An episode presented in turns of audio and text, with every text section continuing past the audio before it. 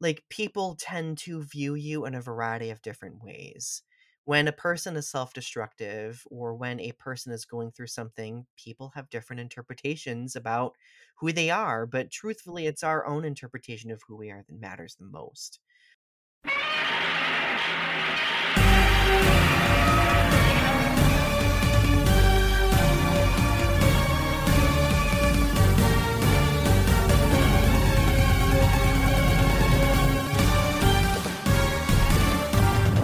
Hello and welcome back to a very special bonus episode of Kaiju Weekly, the weekly podcast that introduces you to the wide world of giant monster media.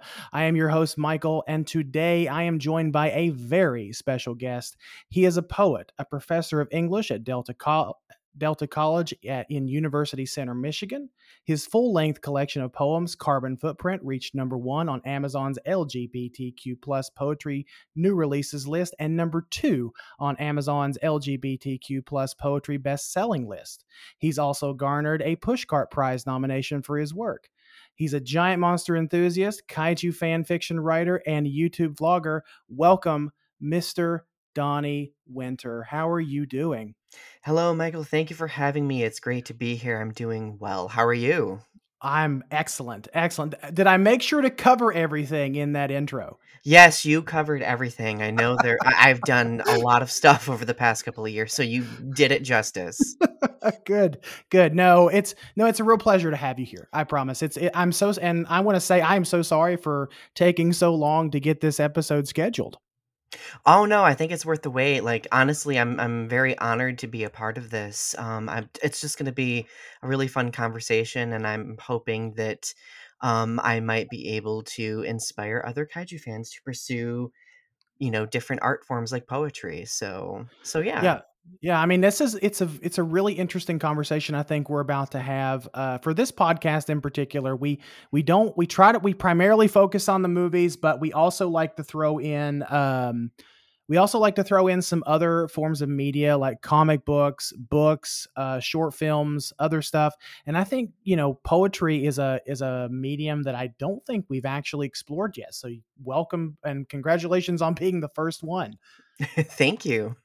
Let's start out with the most obvious question, Donnie. Tell the audience who you are and what's your background with uh, Kaiju Media. Sure. Uh, well, um, well, my name is Donnie Winter, as we've talked about already. I currently teach English. I, I teach creative writing, composition, technical writing at a community college. And of course, as everyone knows so far, I am a writer and I love to write. I write a variety of different things, but poetry is my specialty. I have two books out right now, but when it comes to my history with kaiju media, it actually for me started way back in 2004. I started uh, becoming involved in kaiju themed message boards. And um, eventually, it led to me creating my own website. It's it is called Kaiju Galaxy. It still is out there, and I dedicated it to um, kaiju creativity, meaning fans who wanted to submit uh, fan fiction, art, poetry, all sorts of different things.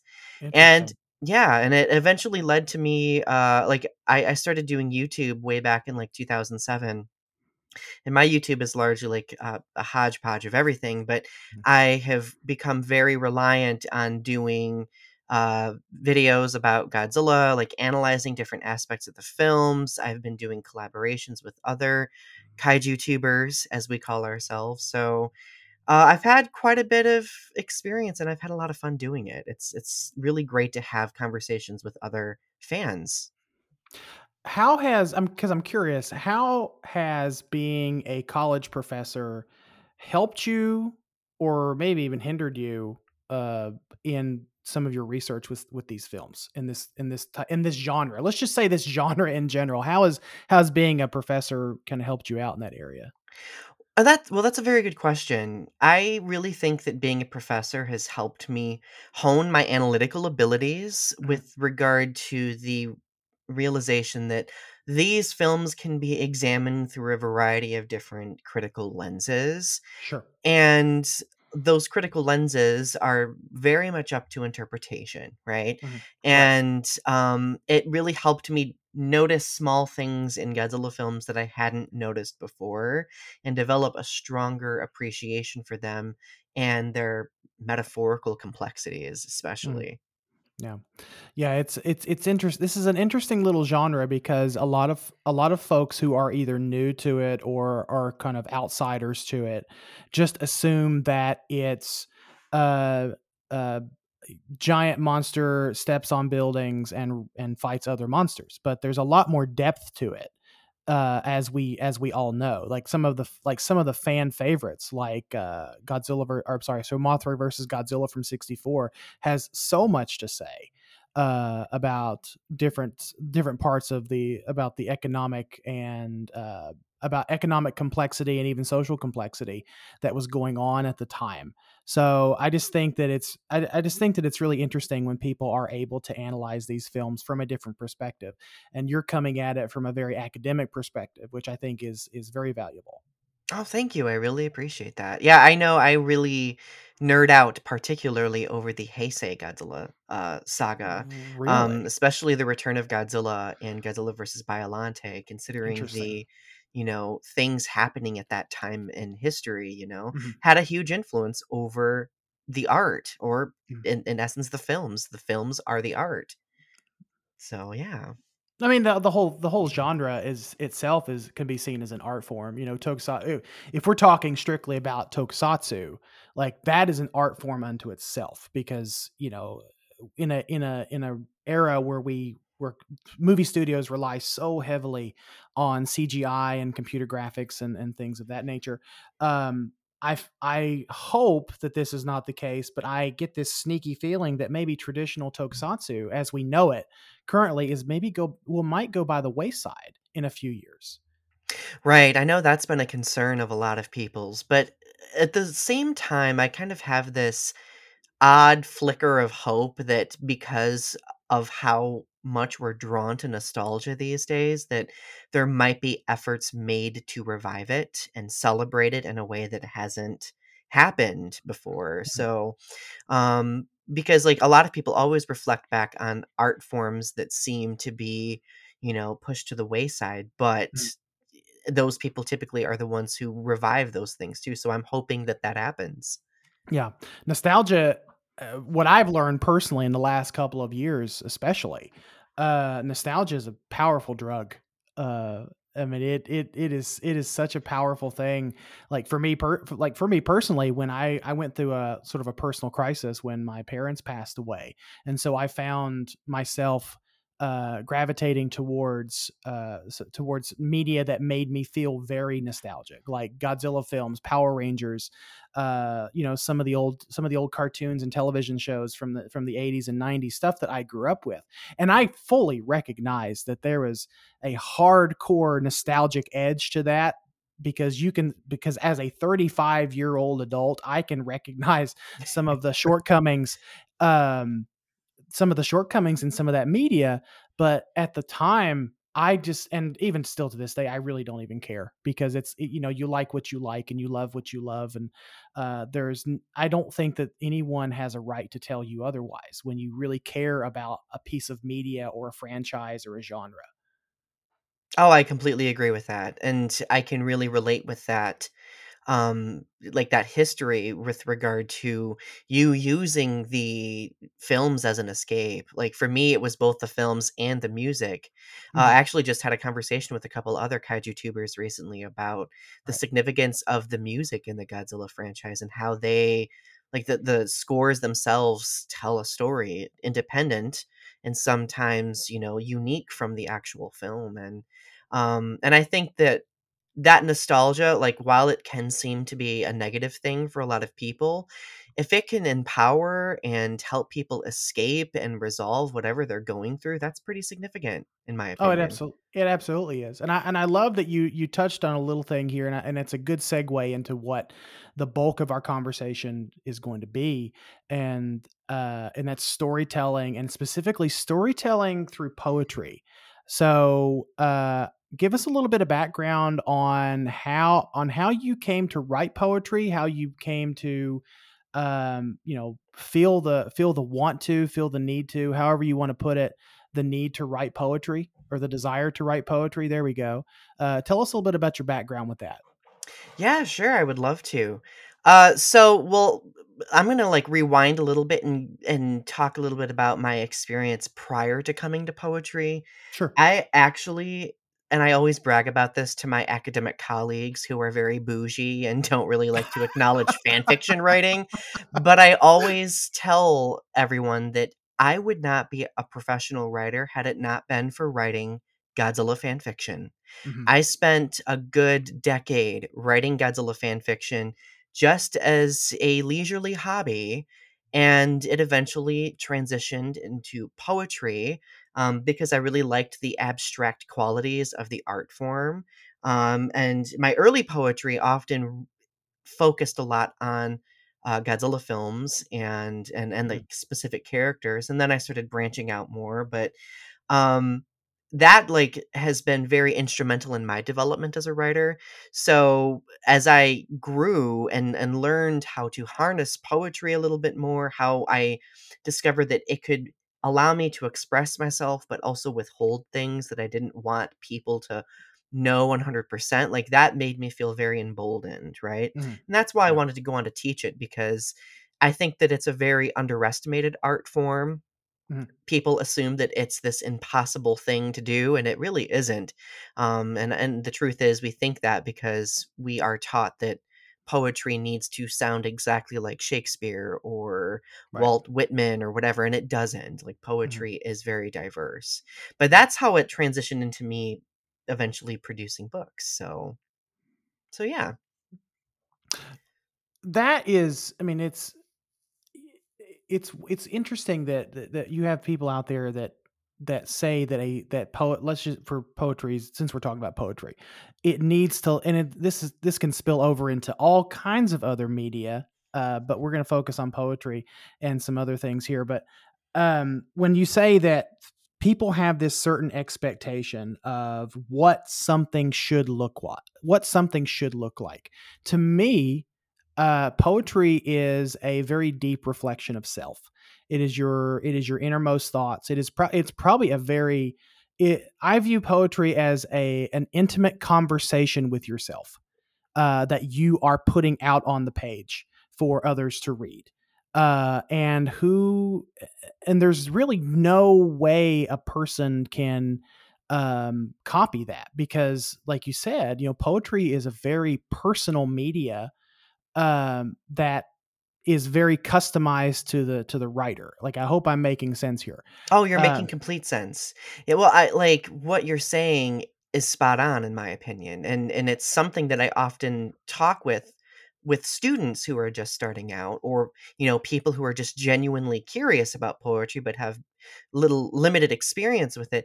Essentially, it's an exploration of the human experience. Poetry Mhm. has historically always been that Yeah. and um and it can be used not only to self-reflect it can be used to confess things tell stories even create characters Mhm. yeah Now let me ask you, and this uh, you you have you don't have to answer this if you want if you don't want to, but what is some of your what is some of your life experiences that has shaped the way you write poetry?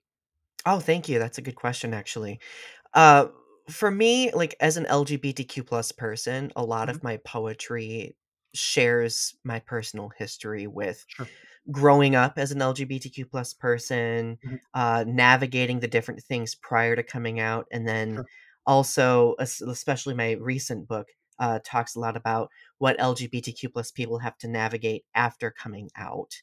Because coming out is glorified and glamorized as this experience where, like, oh, once you come out, everything is perfect and there's nothing afterward, right? Life is just sunshine and rainbows, and that's not the case, right? Yeah. So, um, like poetry has allowed me to kind of take those personal mm. experiences and discuss them in a controlled environment, Right. but also kind of weave in the things that I'm very nerdy about, like Godzilla, for example. yeah, I mean, as to put it bluntly, as a straight white guy, I can't, I cannot necessarily understand to the fullest, to the fullest potential, the fullest extent of what you went through during your coming out journey. Like but what i what i really like the idea of though is i get a little bit of a glimpse of that through your poetry and some of your writings because i think that um even a, i think that you know reading poetry because i was just kind of said this is just kind of an on the fly thought but reading poetry makes a person more empathetic because you are sort of getting a, a small window into the way that person thinks and the way that person feels Yeah, 100%. Like, I agree with that completely. And uh, poetry, uh, I always think of poetry as being like this space where you invite someone to sit down and have a cup of coffee with you, like oh in it's the yeah book itself, metaphorically meta speaking. yeah exactly Um, and I guess like my goal with my own work is to allow it to be accessible to everyone. Like I want um white uh straight men to be able to read it and be like, "Wow, I never thought of this perspective. This is interesting and educational." Like like Mhm, if that can be achieved through the work itself, then to me that is my mission complete. mhm. Yeah, and it, you know, I think poetry also outside of some of those really deep themes, I think poetry can also be very entertaining. You know, I've read, uh, I've read certain, po- I've read poems that are, you know, very funny and just, just, just out real, just outright entertaining to me. Um, so what is, what are some of your favorite works of poetry that you've that you've read throughout your writing career, or ever, or since you've started, uh, in since you've started diving into the poetry realm yourself? So some of my like inspirations, like poet Yes, some of inspirations, some of your poet Ooh, inspirations. that's a good question. Um, my current favorite is, um, uh, oh, it's so hard to choose, honestly. I love I love classics like Sylvia Plath because I Sure. like me some good angsty poetry. Um, but Sylvia Plath's also a confessional poet, and Mhm, I like my work is largely inspired by mhm, um confessional poetry. So um, I also really love uh, Susan Slaviero, who is a, I would say, a cyberpunk poet. Uh, I, I'm yeah, I'm very interested in cyberpunk genre material, and um, she writes at length about um, the human condition, Mhm, and that's what I largely wanted to do in my second collection, uh, which is titled Feats of Alchemy. mhm, Um, some others that I can think of, uh, Meg Day, another one of my favorite poets. I love Walt Whitman. mhm, Uh, let's see. Those are the ones that I can think of off the top of my head. mhm. But yeah. So to get a little bit more to get a little bit more granular, tell us about your project because you just mentioned it. Tell us about your project, Feats of Alchemy. Oh, yes. Uh, so Feats of Alchemy is my uh, second collection of poems. It was just released um, in October by Alien Buddha Press, my publisher. And um, the entire book is about like the different alchemy that we experience in day-to-day life. And alchemy, of course, in its general definition, translates to taking something and turning it into something else, right? Right. So every day we are encountering and navigating things where we we have to take parts of ourselves and transform them into something else to, you know, maybe be accepted by others or fit Mhm, into situations, right? mhm, And my goal with the book was to kind of like take this idea of a cyborg and and use that as a metaphor for what it feels like to be an LGBTQ plus person mhm. post coming out. And my goal is to have that uh, cyborg metaphor work for even individuals outside of the LGBTQ plus community because Mhm, all of us are always adapting ourselves or changing ourselves based on the world mhm, around us or the people that we are in. mhm, And, um, of course, one of one thing that I really wanted to do with this book is I really wanted to weave in, uh, kaiju characters a lot more and have greater conversations about how different kaiju, for example, could be thought of as metaphors, mhm, so on and so forth. But yeah, in a nutshell, that is Feats of Alchemy. Yeah. When I think of the word alchemy, because um, back in early like the early 2000s i actually i worked at a pharmacy and i know that uh, alchemy has a has a strong tie to pharmacology uh, and basically i think the, the way i'm kind of picturing it here is is poetry can be sort of medicine for your soul uh for your in for your being just to help you you know get out something that you need to get out so that you can be your true authentic healthy self that is how i'm kind of uh parsing out you know uh the the whole the whole art form of poetry and even your latest work of uh feats of alchemy Yeah, like, I completely agree with that. Like, poetry is a catharsis, hmm right? And that can be very healing for people. Like, hmm uh, when I created this book, uh, when I was in its early concept stages, I really wanted it to create different narratives about mental health as well. yes Um, and because I was envisioning, like, the chemical processes happening in our minds and how that affects us, right? right Um, and actually, some of my the the poems that I am most proud of, uh, come from that thought process because I took and really honed in on specific characters in the Godzilla franchise. I I'm kind of low key obsessed with like the different scientist characters hmm in in Godzilla films, so I took about 5 or 6 of them, i can and tell I I wrote a poem for each of those characters, kind of creating a narrative about mental health, but also reflecting on that character's role in the specific film. Mhm. Now, the, the when I was reading some of your samples here, the one that stuck out to me the most was the one titled Serizawa. Um, and for anyone new to the genre, Serizawa was the uh, name of the doc uh, name of the doctor that developed the oxygen destroyer in the original in the original uh, got uh, Godzilla 1954. And what I found so interesting about this one was, and, th- and this is what you and I were talking about before we started recording, was like I can picture reading through this, I can picture Dr. Serizawa having this internal dialogue with himself as he's descending down, knowing that he will never return to the surface, like knowing what he has to do. And I just I just found that so I just found this one really, really interesting. Thank you, I really appreciate that, and that was my goal with the poem was to kind of, like, paint this image of what he would probably be talking about Mhm. internally. I was I watched Gojira 1954 prior to writing that poem just as some you know, to provide some context on the character, Sure. And as a person who has struggled with mental health in the past, Mhm. I've come to realize that the act of self-sacrifice or the desire for self-sacrifice can be, in a way, dangerous, right? Mhm. And part of me wondered while watching the film, like, was Serizawa intending to be noble or was he just doing it for purely selfless reasons, so on and so forth. So, like, it, it was really hard to gauge his intentions throughout the Mhm. film, and I think that was part of the mystery behind his character, right? Like, like was he just saddened and and wanting to, you know, go back on the terrible weapon of mass destruction that he created because he Mhm. was the only one who could do anything, or did he really want to just be this noble individual? Mhm. Because really, he didn't need to self-sacrifice necessarily. No, he didn't. He didn't. And and I think that sometimes, you know, making yourself a martyr can be seen as uh it can be seen as selfless, but it can also in in some in some instances can also be seen as selfish. Uh, Exactly. yeah, I, think I, I think that you know it, it can definitely be seen in both both the good and the bad in the bad light there. Oh, yeah, for sure.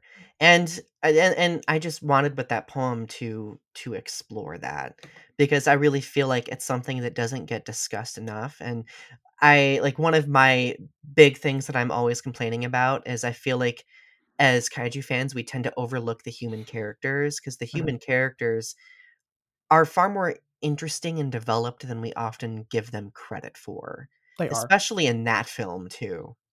So yes, the you know the the human characters in some of these films, I think that I think that there is a a, a film is good when there's that balance of good human story and uh, a good amount of what we actually go to the watch these movies for is the kaiju action. Like one of my favorite films, of course, is Monster Zero because I think that there is a a good amount of human story interwoven within the the kai or actually uh, let's reverse that because I think that the kaiju story is more can be more seen as interwoven into the human drama. I think that movie is is primarily a human drama and a commentary on the human existence than it is a kaiju movie. But that's just my perspective. On, And, you know, on arguably, I would say that m a lot of the Godzilla franchise is that. Like, these characters, especially these kaiju characters, Mhm, they all act as metaphors mhm, w examining the human condition. mhm. For sure. For sure. Uh, now I want to talk about another piece you that you know that you uh, have in the book, and that is the the one called the one titled "The Daikaiju Inside." Can you uh, give us a little bit of background on how that particular poem came to be, what the inspiration was, and you know how, how you were kind of feeling while writing that one?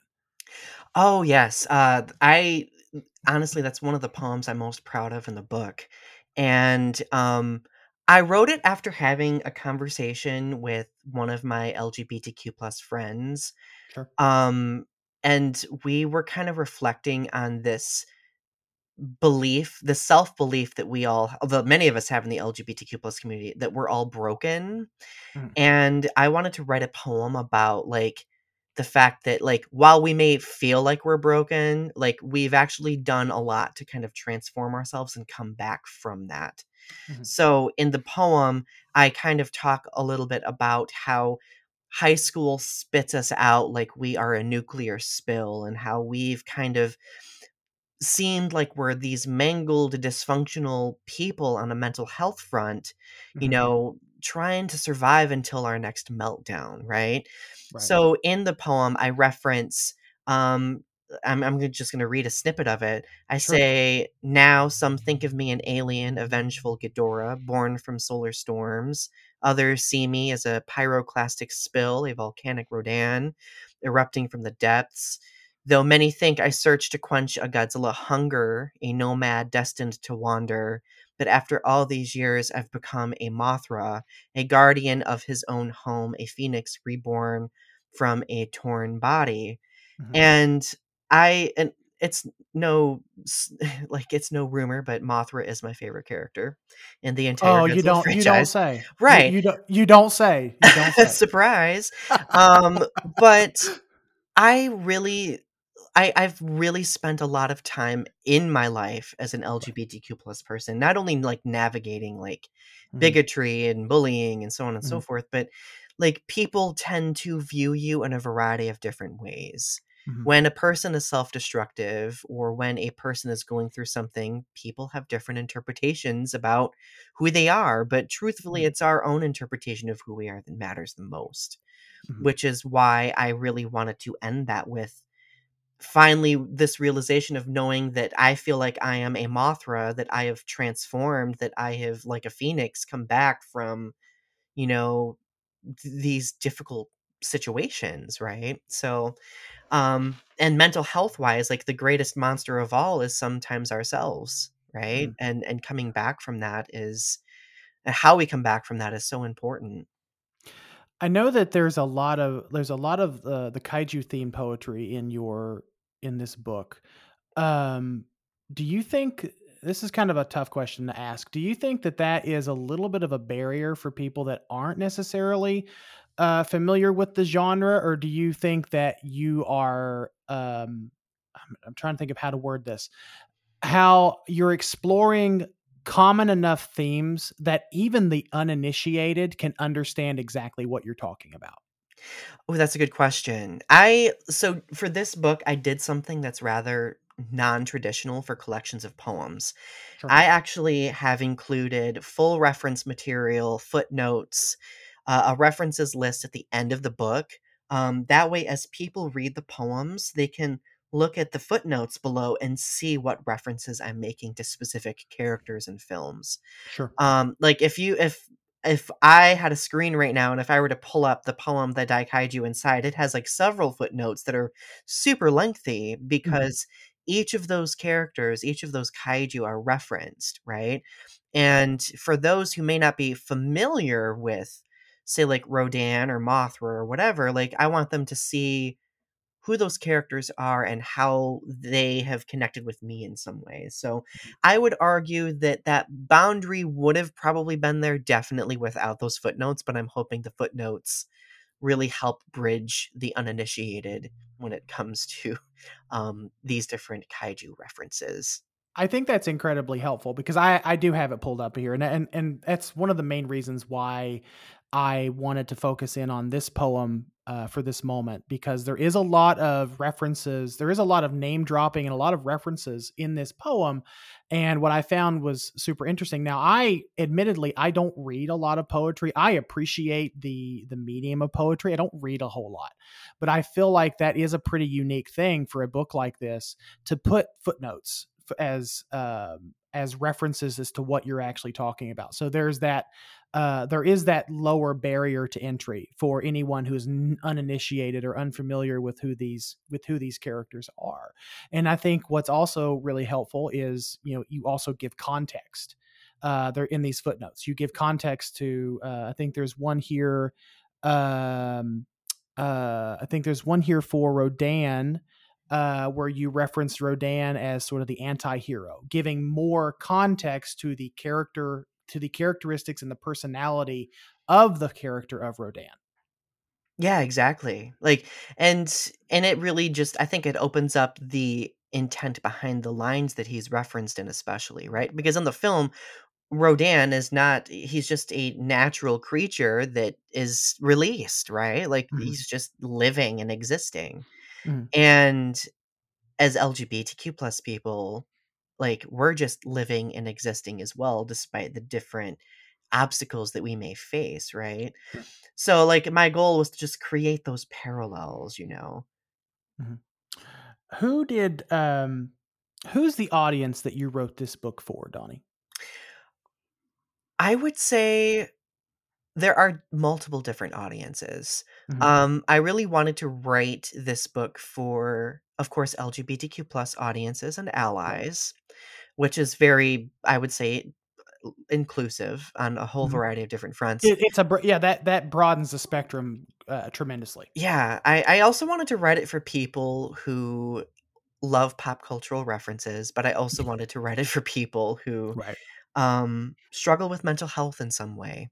Mhm. uh, because I like I my philosophy has always been sometimes the best way to assist others in their journeys is by mapping out your own, Right. if that makes sense. And that's what my goal was for the entire book. Mhm. So you would say that you have you have probably you well I'm not gonna say probably you have poured your your heart and soul into this project. Like this if we go for the folks that will will buy this book they're gonna get the fully unfiltered Donnie Winter. Yes, 100%. okay. I mean I mean it's a it's a beautiful I'm sure it's a beautiful process and speaking of a beautiful process um how what advice would you give uh, a young aspire well it doesn't have to be young that that limits it too much. It doesn't or just an aspiring poet like what advice would you give to someone who would who wants to dabble in poetry or wants to make a uh, a work like similar to this for themselves Oh, yeah. And and this advice also applies to people who want to do any sort of writing, honestly. Mhm. Uh, my biggest advice is just do it, honestly. We are always navigating so many people in our lives who say that writing isn't worth anything, that it's just some silly thing to pass the time, that it's just a hobby, but like it may start out that way, but it has so much potential if you continue doing it Mhm. uh, put your work out there, send it out to publishers. that's Um, terrifying it's it terrifying by the way Oh, it is terrifying. Like, I'm not gonna lie, like, my first collection of poems, Carbon Footprint, I sent out to several publishers before it finally got accepted. I went through so much rejection. But when you finally get an acceptance and you can hold a body of your work in your hands, it makes all of that struggle worth it. right But at the end of the day, like, I just encourage people to not necessarily focus on the act of the writing, but focus on what you want the writing to do for potential readers and ultimately for yourself when it comes to fulfillment, right? How do you want to be fulfilled by your own writing? Answer that question. And I think that's going to really help ignite, you know, your creativity. Yeah, and I, and I think it's I think that that we as humans we are so uh adverse averse there we go there we're so averse to you know failure and you know feeling like we didn't accomplish what goal we set out for ourselves you know and to tack on to to piggyback off of that i'll add that you know for me personally in my own life you know i failed a ton like i have i have fought i have i have made missteps i have failed but you know i have grown to not fear failure but I'm more terrified of of not learning something from that failure, of not taking those experiences that I have ga- that I've gained from kind of having missteps and, and making mistakes. And um, some of my biggest regrets in my life uh, are things that I are, are moments when I have failed or moments that I have made a mistake, but I never went back and either corrected that mistake or uh, went back and tried again. That that's that's the part that scares me the most is is not learning from that process. And I think this whole like you know writing a book in itself is a process, but writing a book of poetry is a is a process so unique because you are diving so deeply into your own personal psyche, your own emotions and your own life experiences and you're putting this out on page or in on a on a blog or something for folks to read. And that, you know that's a really beautiful that's a really beautiful thing. Thank you. Yeah, I can really relate with what you said regarding that fear of not learning something from failure. Mhm. And like I, I will add to that that another one of my fears is allowing discouraging people to prevent me from being who I am or producing the work that I want to produce. Mhm. And I think that I've largely gotten to a point in my life where I've overcome that fear, but I know that that fear is very debilitating. So, if I were to add on a secondary piece of advice for people who want to write, surround yourself with people who will empower and uplift you Oh, with absolutely. regard to that. Um, and and remove the people from your life um, who just discourage you constantly. Oh, absolutely. I think that is so vital. Like that is so vital. Like if any if any key of if any key life advice I could give somebody is just surround yourself with folks uh not and let me just tack on here not necessarily like-minded folks because a lot of people make the mistake I think of surrounding themselves with like with like-minded folks and you wind up with an echo chamber. I personally like to surround myself with a people with people of varying opinions and lifestyles and life experiences because I want the I want the broad spectrum of of just life. And I'm saying life a lot, but that's just sort of what it all boils down to is just doing doing and experiencing life together as a human being.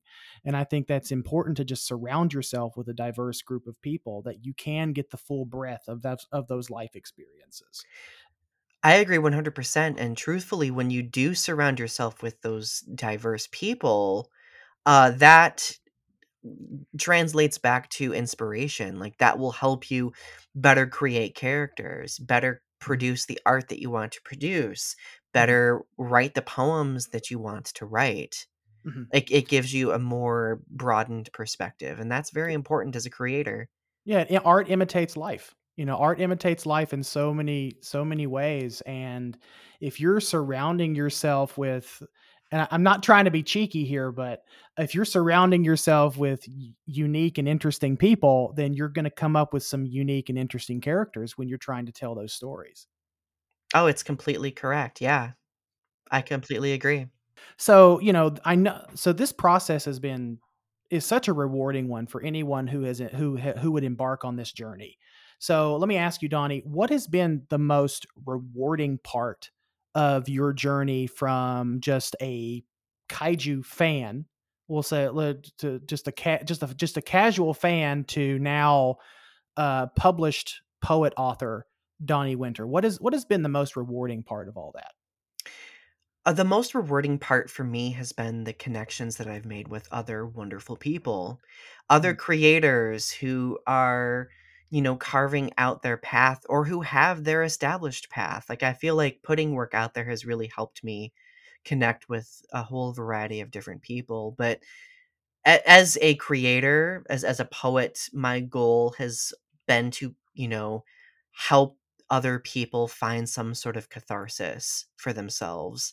And I like every once in a while I'll get like messages or emails from people who might read one of the poems and say like Donnie, wow, like this really changed my perspective. This really Mm. helped me cope with this thing or it helped me, you know, re-visualize what I want to do with regard to some aspect of my life. When I get messages like that, like that really is validating as a creator and at the end of the day, I think many of us create because we want to extend ourselves. We want Mhm. to make those connections, right? So when those connections are seen and felt, like it becomes a very wholesome experience. Yeah, it does. It does. And you know, this is it sounds like you are well on your way to to producing such wonderful work. And you've already produced I should say you've already produced such wonderful work so far. Uh, what you've allowed Travis and I to read uh, is just a snippet of of uh, of the work you've put into not just this book, but the other projects you're the other projects you're involved in. So, you know, where if people are interested in this project, where can they find out more about it, or where can they purchase a copy for themselves? Oh, good. Uh, so both of my collections of poems are on Amazon. Uh, hmm if you just search Donnie Winter, uh, you'll be able to find both of them. hmm Uh, if you visit my website, donniewinter.com, you can also find other uh, stuff there, links to the different poems if you want to read a Sure. sampling. Um, but yeah, that's where you can find them. Okay. I will make sure to link, I'll make sure to put a link to where people can purchase those in the show notes of this bonus episode. Uh, Donnie, before we get out of here, where or what other projects are you involved in? Uh, let's just go. I'm, I'm just going to call this your shameless plug section. So whatever, whatever you want to plug, whatever you want to talk about uh, as it pertains to your career or what you're involved in, now's the time. Go for it. Well, let's see. Uh, I've plugged my books. I've plugged my website. I would say my YouTube. Like that would be the other plug that I want to make. I love vlogging. I love collaborating. My YouTube is a hodgepodge of conversation about pop culture, current events, uh, social issues, and of course Godzilla. I know it's probably odd thinking of how how how the heck does somebody incorporate Godzilla into that, but I do. So if you want to go check it out, um, if you just search my name on YouTube, uh, youtube.com slash Donnie Winter, you'll be able to find my stuff. Yeah. I mean, Godzilla is relevant to a lot of things that we go through on a on a day-to-day basis. So you're it may seem like to the untrained eye that you're out in left field, but I 100% don't think you are. There is a method to my madness, I promise.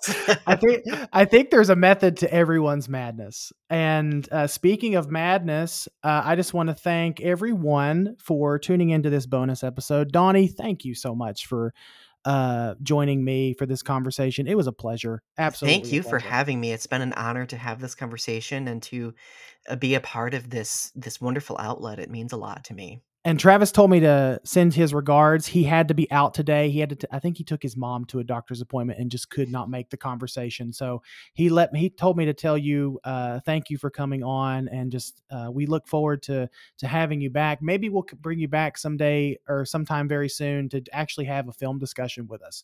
I think that would be a blast. Ooh, I would be honored to do that. That would be fun. Thank you, Oh, Travis, by the way.